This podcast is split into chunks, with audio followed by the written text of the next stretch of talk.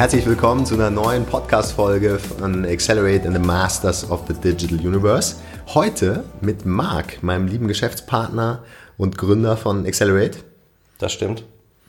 Ich freue mich sehr. Wir werden heute ein bisschen sprechen über Versandhandel und vielleicht auch ein bisschen über Fashion. Ja, da bist du ja viel unterwegs und ähm, ja, vielleicht gleich mal die einleitende Frage. Wie schaut's aus im Versandhandel? Ist es schon zappeduster oder äh, scheint noch irgendwo ein Lichtlein?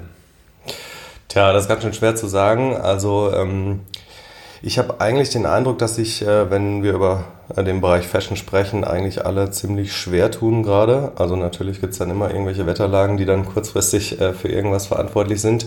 Ähm, wenn es äh, Bereiche gibt, äh, die etwas besser laufen, dann sind es entweder Spezialversender, also die, die äh, so praktisch dieses Thema Anwalt für Ware schon in der DNA haben. Also ich kenne die Zahlen von Jaco jetzt nicht gerade, aber die äh, Mütter mit den vier Kindern, die auch nur das verkaufen, was sie selber auch kaufen würden, die tun sich eigentlich, ähm, die tun sich eigentlich nicht so schwer, habe ich den Eindruck.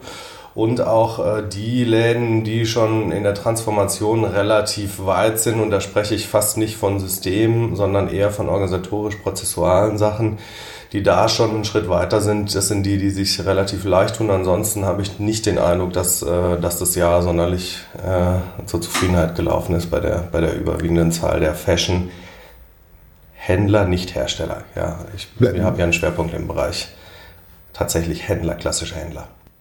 Lass uns mal bei den Fashion-Händlern ruhig bleiben. Jetzt hast du ja gerade gesagt, es gibt ja unterschiedliche Fortschritte oder Entwicklungsstufen im Rahmen von so einer Transformation.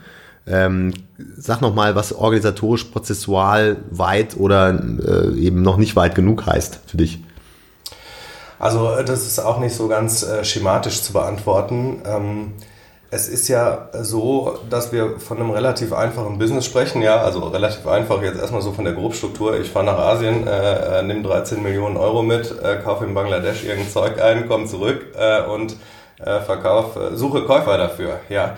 Äh, und ähm, die äh, Komplexität im Detail ist aber natürlich dennoch hoch und ähm, gerade so die tradierten Versandhändler haben, äh, glaube ich, immer versucht, dieser Komplexität dadurch Herr zu werden, dass sie sich sehr funktional organisiert haben. Ja, das heißt, ähm, einer zeichnet das Ding, einer macht die Erstorder, einer äh, ist für Disposition verantwortlich, einer für Nachorder, einer für Marketing und so weiter. Ja, ähm, und ich habe den Eindruck, dass äh, die Läden äh, oder die Unternehmen, äh, die sozusagen in dieser sehr stark funktionalen Organisation noch äh, verharren, äh, dass die jetzt mit diesem zusätzlichen Online-Kanal stark überfordert sind. Ja, also ähm, äh, das führt dann dazu, dass ich von diesem T-Shirt 2000 Stück kaufe, ja. Äh, am Ende sind noch 1700 äh, Stück da und ähm, äh, alle sagen ja, also äh, ich habe damit ja nur bedingt was zu tun, denn ich habe ja entlang der äh, Wertschöpfungskette äh, nur meinen äh, meine Funktion beigesteuert und ich habe am Ende hat man so eine Verantwortungsdiffusion ist gar und keiner ist eigentlich dafür verantwortlich ähm, die Ware von Anfang bis Ende zu begleiten. Und ich glaube, das ist ein äh, zentraler Nachteil und das ist auch der Bereich, wo manche Läden äh, tatsächlich schon äh, deutlich besser äh, unterwegs sind, nämlich die, äh, die sich wirklich äh, sozusagen diese alte, überkommene Trennung von Einkauf und Vertrieb schon überwunden haben. Und da gibt es auch unterschiedliche Wege, kann man gleich drüber sprechen, aber die, die sozusagen von vorne bis hinten schon eine Begleitung des Artikels im Sinne von einer echten Verantwortung, die, die, die, das, die, die das schon hinbekommen, äh, die sind eigentlich, glaube ich, auch besser unterwegs. Ja. Und ich sage mal einen letzten Satz, Entschuldige, ähm, äh, bei dem Thema Fahrrad.de oder Jacko oder so, das sind natürlich Unternehmen, wo die Leute für das Unternehmen arbeiten, weil sie so für die Ware brennen und dann kommt praktisch über die DNA schon viel mehr Ownership in den ganzen Prozess rein, ja, äh, und deswegen haben die Läden natürlich Spezialversand eh leichter als Universalversand. Im Bereich Fashion sprechen wir ja meistens im Bereich DOB dann über Universalversender oder Vollsortimenter in dem jeweiligen Bereich. Aber die tun sich leichter, weil sie das schon so spüren und weil sie sozusagen schon äh, im Herzen bei der Arbeitgeberauswahl damals sich dafür entschieden hatten, genau das zu handeln, ja. Da würde ich natürlich immer äh, aus meiner Erfahrung einschränkend hinzufügen wollen, also Passion und Emotion und Subjektivität ist ja gut und schön, ja. aber wir versuchen ja auch viel äh, Automatismen einzuführen und natürlich ja. auch viel, äh, sagen wir mal, ähm, quantitativ fundiertes äh, fundierte Entscheidungen äh, einzubauen in solchen Prozessen. Äh, wenn du davon sprichst, ähm, quasi ein Advokat für, für Ware zu werden und jetzt mal unabhängig äh, von der Funktion. Letztlich geht's ja äh, dann trotzdem immer um ein Stück oder ein Segment oder einen Sortimentsbereich Ware. Ähm, und äh, am Anfang steht natürlich häufig, also wenn, wenn es dann überhaupt am Anfang steht, aber dort steht immer eine Entscheidung für ein bestimmtes T-Shirt, für ein bestimmtes Sortiment. Ja? Ähm, wenn man jetzt mal auf diese Einkaufsentscheidung schaut, ja, äh, was, was äh, läuft da besser, wenn, wenn, äh, wenn eben diese Grenzen zwischen Einkauf und Vertrieb äh, aufgelöst werden oder verschwimmen, wie du es wie anregst? Also ich glaube, wir haben im Prinzip ähm, ähm, zwei Problembereiche. Einen im Vertrieb, äh, sozusagen die fehlende Einkaufsbrille und im Einkauf die fehlende Vertriebsbrille. Ja. Äh, diese, diese alte äh, Trennung ist sozusagen für die Gesamtbegleitung des Artikels und für gesamtunternehmerisch wirklich sinnvolle Entscheidungen total kontraproduktiv. Und wenn wir mit dem Thema ähm, anfangen, äh, was du meinst, ähm, also die ähm, Passion heißt ja nicht, ich muss ja nicht, die Spezialversender haben Passion für die Ware, die sie handeln, ja. Äh, man kann auch ja Passion für eine Funktion aufbringen und Freude haben am Handeln, ja. Egal was man handelt, man kann auch Freude aufbringen für Handel mit Klobrillen, ja, weil wenn man, wenn einen das antreibt, da Stückzahlen zu schieben. Äh, und ähm, diese, diese äh, Passion, die ist halt dadurch selten da, dass jeder genau sein, seine Funktion abliefert entlang der Strecke und dann wieder übergibt. Ja, also ich meine, das äh, äh ein viele äh, äh, Versandhändler, dass bei der, äh, dass der Einkauf bei der Weihnachtsfeier sagt, der Vertrieb ist so doof, meine tolle Ware zu verkaufen äh, und der Vertrieb sagt, naja gut, also so ein Sortiment kriegt ja nun kein Mensch vom Hof. Das heißt, man baut sich ja da sozusagen irgendwie auch das, diese ewigen Diskussionen über Schuld künstlich in den Prozess ein und und ähm, das ist, glaube das hat damit zu tun, dass ähm, der Einkauf sozusagen für die Entscheidung des Einkaufens irgendwie angestellt ist und bezahlt wird, aber keinen Schulterschluss mit dem Vertriebler hat, was der am Ende an Werbedruck eigentlich bringen kann für den Artikel. Ja, und das ist genau das, was auch im Rahmen der digitalen Transformation schwer ist mit dem Papier, also klassischer Katalogversender, da hat er mit dem, mit dem, äh, mit dem Owner des Werbemittels, hat er den Deal, pass mal auf, ich krieg die Startseite, also ich kann den Bulli auf die äh, Umschlagseite 1 nehmen, ich habe hinten für meinen Bereich Wäsche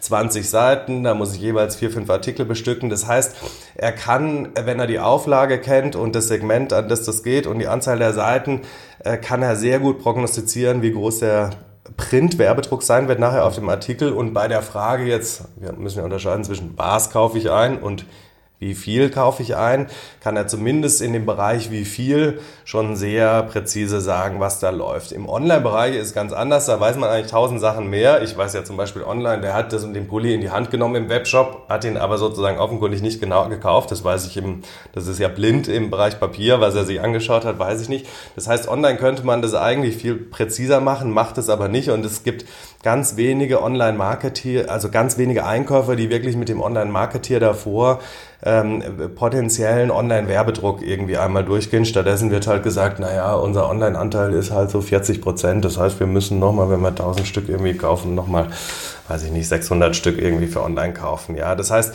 es gibt überhaupt keinen es gibt überhaupt keine Vertriebsbrille und kein Deal mit dem digitalen Vertrieb hinten raus. Und es gibt auch wenig äh, Rückkanal, ja. Ähm, also ähm, erstens, was den Bereich Trends angeht, ähm, werden sozusagen, wenn man heute Fashionhändler danach fragt, wer sind deine Wettbewerber, dann nennen sie die fünf Player, die sie seit 30 Jahren nennen. Ja, wenn man dann mal sozusagen die klassischen Keywords eingibt, dann sind es ganz andere Player. Ja, also das kommt sehr stark aus diesem ja, ich habe das im Bauch, ich kenne mich aus äh, im, im Bereich Fashion und es fließt sehr wenig sozusagen aus dem Vertrieb, auch nicht verschuldet vom Einkauf, sondern auch aus dem Vertrieb sehr wenig an Informationen zurück, die die Einkaufsentscheidung besser machen. Ja. Verstanden. Ich glaube, in den, in den unterschiedlichen Themen, die du jetzt ja gerade gestreift hast, ist ja auch immer ein, äh, ein Problem immanent und zwar, dass letztlich ja alles klassischerweise darauf zugeschnitten ist, äh, dass die, dass die Topseller, so wie wir sie nennen, oder die sich am besten verkauf, äh, verkauften und, ähm, ähm, Kleidungsstücke oder Produkte ähm, irgendwie auch immer weiter versucht werden zu verkaufen und eben dann sehr, sehr viele vielleicht potenzialträchtige Stücke, ja, eher in den Hintergrund geraten, weil das ist ja auch ein klassisches Thema im, im Katalogumfeld und im Mailingumfeld. Wenn ich mich da auf ein oder zwei Produkte drauf fokussiere, dann kriegen die natürlich auch den größten Druck ja. und sind dann auch weg. ja. sehr schnell. Mhm, jetzt, also das ist jetzt genau sozusagen die Vertriebs, äh, die, die andere Seite, nämlich die Vertriebsseite. Ich glaube, es gibt ein großes, äh, ein großes Missverständnis und das ist äh, der, das äh, von mir nicht sehr gemochte Wort äh, Customer Centricity. Also Customer Centricity kann man ja auf jedes Slide schreiben, wird ja auch nicht falsch dadurch. Aber wenn ich über Eigenmarke spreche oder über Fernostware, ja, dann gibt's einen Bereich, der heißt Customer Centricity und das heißt, ich sollte in Asien eben nicht, was ich bei der was ich glaube, was die Leute brauchen, sondern irgendwie vorne, was ich eben gesagt habe, einmal zuhören und das, den Kram beschaffen, den die Leute wollen und nicht den ich irgendwie als Einkäufer und äh, möchte. Und das ist der Bereich Customer Centricity. Ich muss äh, Customer Centric in Asien Zeugs sourcen, äh, was zu meinen Kunden passt, ja. Danach kommt er mit dieser 13 Millionen Kiste aus Bangladesch zurück, dann sind schon 70 Prozent des Spiels gelaufen und das Geschäftsmodell wechselt von Customer Centric auf äh, Kauf du Sau. Das muss man so, also das ist ja wirklich das Geschäftsmodell, das ist ein angebotsorientiertes Geschäftsmodell. Ich habe eine Wette, da fahre ich nach Asien, dann gebe ich eine Menge Geld aus, dann ist das Spiel sozusagen fast gelaufen und dann wechselt es in ein angebotsorientiertes Geschäftsmodell, äh, das da heißt, suche mir jetzt Leute, die diesen, dieses Zeug kaufen, ja. Mhm. Da gehe ich natürlich auch Customer-Centric vor, wenn ich weiß, äh, äh, Lennart Grebe mag, äh, was ist das, äh, dunkelgraue Hosen, dann werde ich ihn auch damit in Berührung bringen, aber nicht als Selbstzweck. Natürlich möchte ich dich auch nicht mit Gelb in Berührung bringen, weil ich möchte ja, dass du nächstes Jahr nochmal kommst. Also Customer Centricity ist immer ein Thema. Ich möchte auch nicht falsch verstanden werden. Aber im Prinzip habe ich im Fach 95 äh, von diesen Hosen und die müssen jetzt weg, ja. Und dieses äh, das, äh, dieser ganze Wettcharakter von Fernostware, der ist sozusagen im Doing überhaupt nicht drin. Und dann habe ich einen Vertrieb, äh, der sozusagen auch immer stärker natürlich von Algorithmen und Automatismen geprägt ist, ja. Und was machen diese Automatismen? Die schauen, welcher Artikel ist entweder passend, wie so eine Recommendation Engine, das ist auch alles fein, oder aber sie stürzen sich auf gute Artikel, ja. Äh, nur wenn ich einen guten Artikel 100 Mal kaufe und ich habe nach zwei Wochen noch 50, äh, dann braucht dieser Artikel alles andere nur keinen Werbedruck. Also wir müssen den eigentlich in allen Kanälen blacklisten und ihm den Werbedruck entziehen, weil sonst läuft er mir in vier Wochen auf Null statt in der, weiß ich nicht, wenn ich in Saisons denke, 26 Wochen. Das heißt, ich habe Algorithmen, die sich auf die gute besser machen und schlechte schlechter. Ich habe auch im Übrigen was äh, Incentivierung angeht. Und KPIs, eigentlich immer KPIs, die auf Umsätze abzielen, ja. Äh, also ich messe ja in der Regel, und das ist übrigens idiotisch, meinen äh, Leiter Newsletter Marketing daran, was die letzten vier Wochen dieser Newsletter gebracht hat, ja. Das hat aber mit dem Kernproblem meines Geschäftsmodells, mein, Haupt, mein Hauptproblem ist ja irgendwie sozusagen, dass ich was in Asien kaufe, was keiner kaufen will. Also ich habe den, das Hauptrisiko ist mein Überbestandsrisiko und der gesamte, der gesamte Vertrieb und das gesamte Marketing wirkt nicht an meinem Problem mit, dieses Fach leer zu bekommen, sondern stürzt sich auf die Topseller, die aber gegebenenfalls von sich aus alleine irgendwie ganz gut laufen. Äh, aber der nimmt natürlich die Topseller in den Newsletter, weil er sagt, das ist eine sichere Sache. Was du jetzt eben, letzter Satz, ähm, in, in so einem in so einem Nebensatz gesagt hast, sind ja so Question Marks, also Artikel, die zum Beispiel äh, sehr gut konvertieren, aber sehr wenig Traffic haben. Ja, das heißt, wenn sie äh, mit dem Kunden in Berührung kommen, beziehungsweise der Kunde mit ihnen, dann konvertieren sie vom Detail Page View zum Kauf extrem gut. Das heißt, das sind wirklich Champions, die haben eine eigene Stärke, werden aber offenkundig wenig besucht. Und das ist natürlich ein Bereich, wo ich sagen kann, schau mal, vielleicht hält der diese Konvertierungsstärke auch dann, wenn ich Traffic draufgebe. Ich kann was für den tun, ich versorge den mit Werbedruck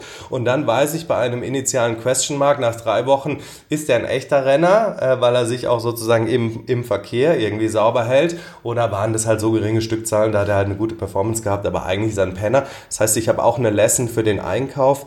Wir müssen ja mal unterscheiden zwischen, wie gut ist der Artikel wirklich äh, und wie gut haben wir ihn denn mit Druck gemacht. Ja, man kriegt jede, äh, jede Hose und sei sie noch so schrecklich. Ich nehme jetzt nicht meine als Beispiel, ja, aber ich besitze Hosen, die man dafür nehmen könnte.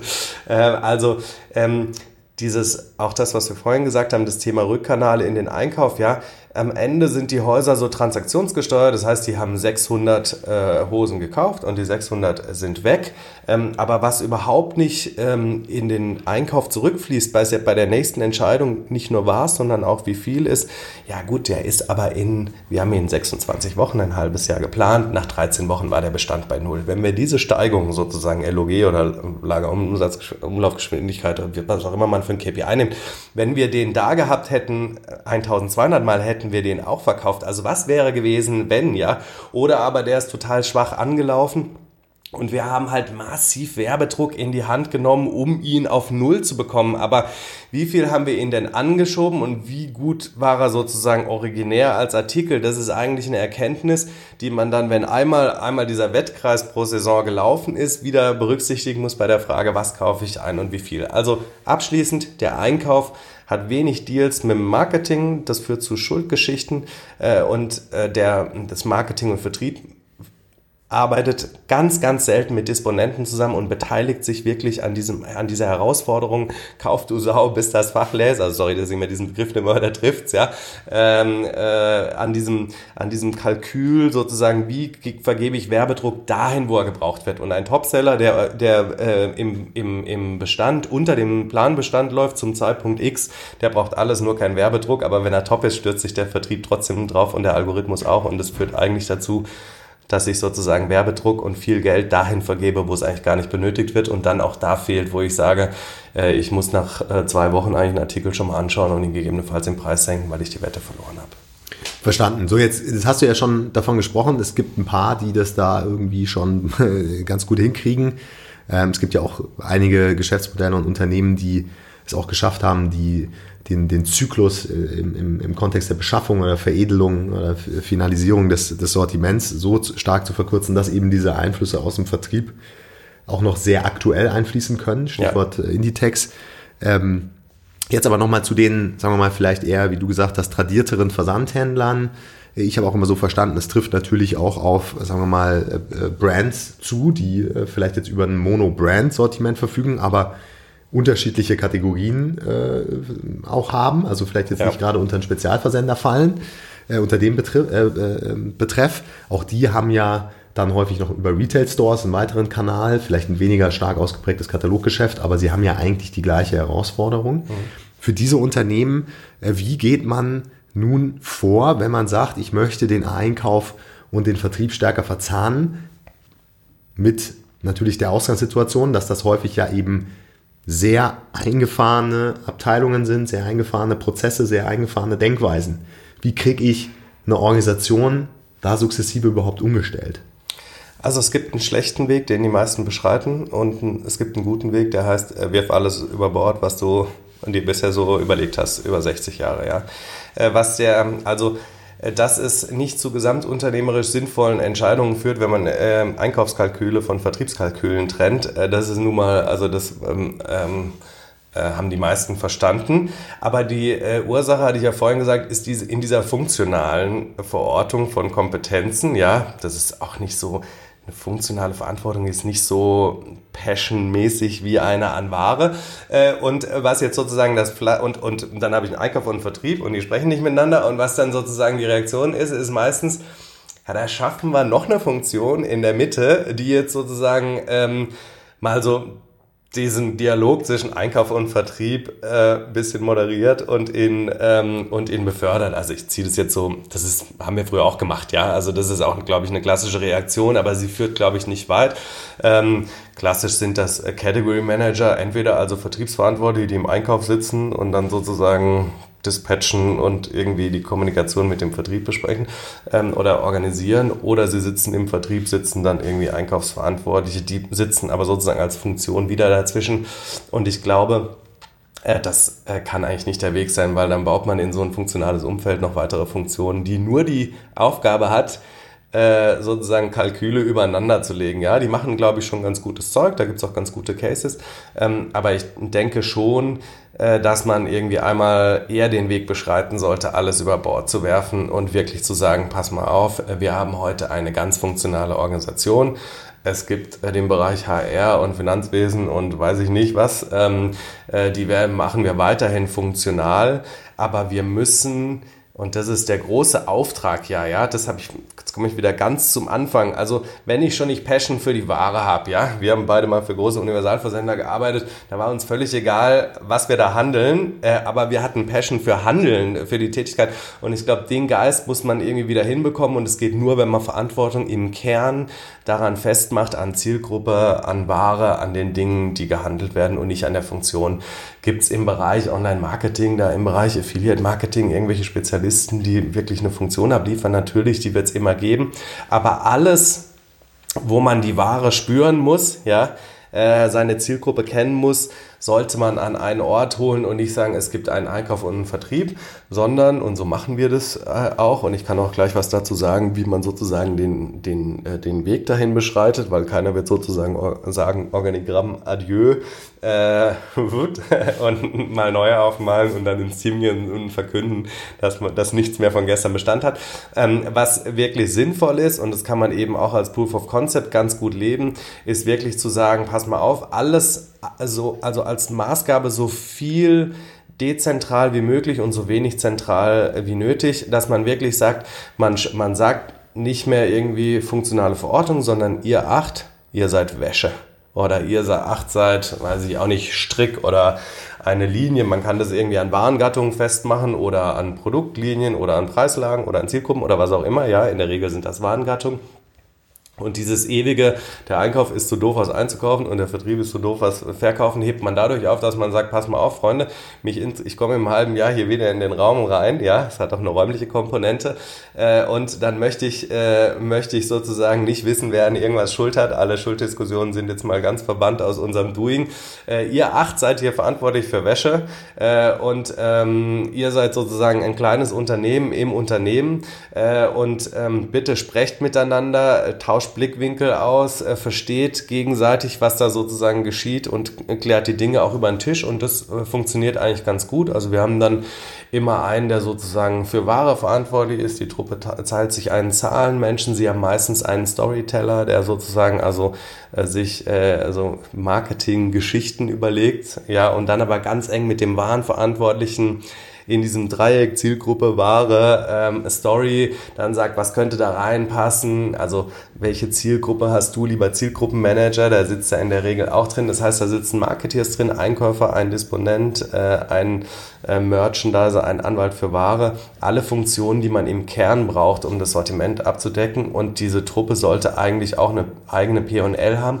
Und dann kriegt man wirklich ganz viel Passion in dieses Team rein. Es ist sehr klein, der Vertriebler hat jahrelang nicht mit dem Einkäufer gesprochen, weil der ihm irgendein Sortiment nicht geben will. Dann hört er mal ein Telefonat mit dem Lieferanten mit, sagt plötzlich, naja, ist gar nicht so ein Idiot, wie ich bei der Weihnachtsfeier immer dachte, sondern ist eigentlich ein netter Kerl, aber der hat den Lieferanten im Nacken hängen. Also es geht sehr viel um Empathie, sehr viel um Team, sehr viel um Handelsgeist und Spaß, äh, sehr viel um Nähe zu Ware und zu Zielgruppe ähm, und sehr viel um Unternehmertum im Unternehmen sozusagen. Und äh, ich hatte vorhin gesagt, ich sagte auch gleich noch was dazu, wie man da hinkommt. Also äh, das ist natürlich eine fundamentale Abkehr von einer, von einer funktionalen Organisation, aber man muss nicht sozusagen einmal allen sagen, nehmt eure Büropflanze, ihr sitzt jetzt wo ganz anders. Und die Renate, die neben dir saß 30 Jahre, ist übrigens auch wo ganz anders, äh, sondern man versucht ähm, in... Ähm, man versucht, sich Warengattungen, die möglichst repräsentativen Charakter haben, sollte jetzt nichts ganz Exotisches sein, sondern irgendwas, wo man begründet Anlass zu der Vermutung hat, dass wenn man das ausrollt, dass es selbe Effekte in vergleichbaren Warengattungen hat.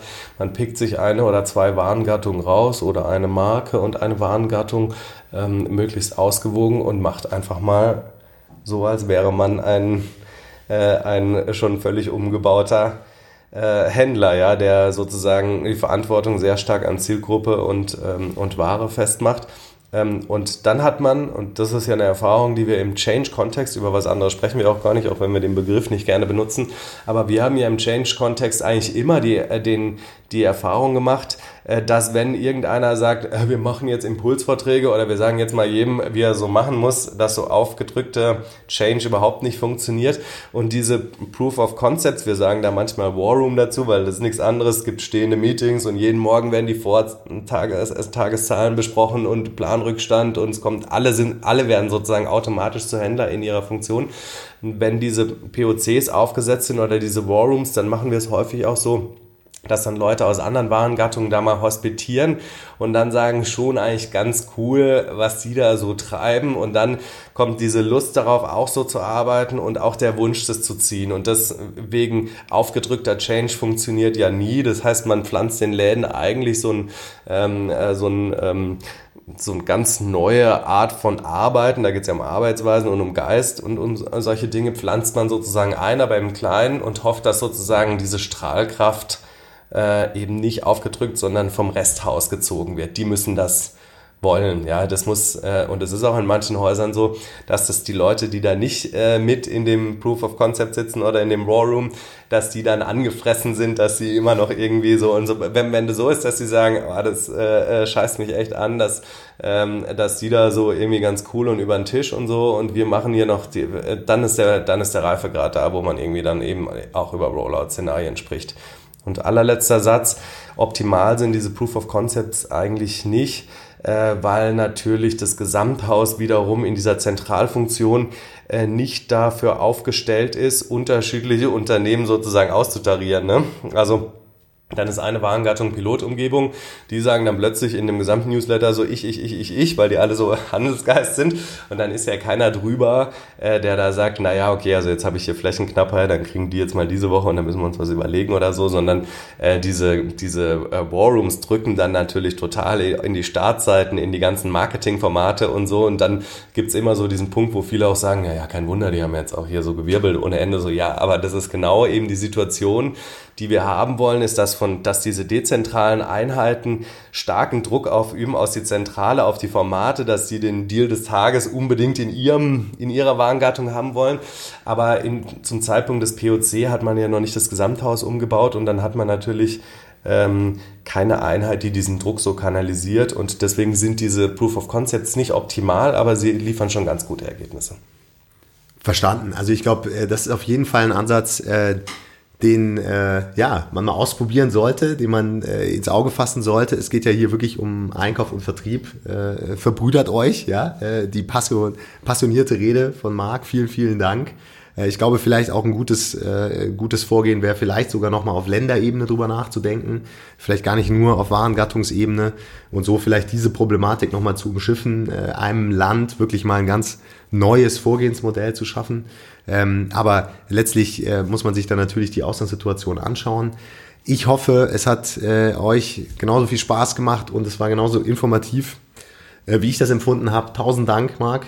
Ja. Sehr gerne, immer wieder. Und äh, bitte schickt Feedback, äh, bitte gebt Resonanz, gerne auch an Marc direkt. Ja, setzt mich CC, sonst kommt es nicht an. Und äh, auf bald wieder. Ciao.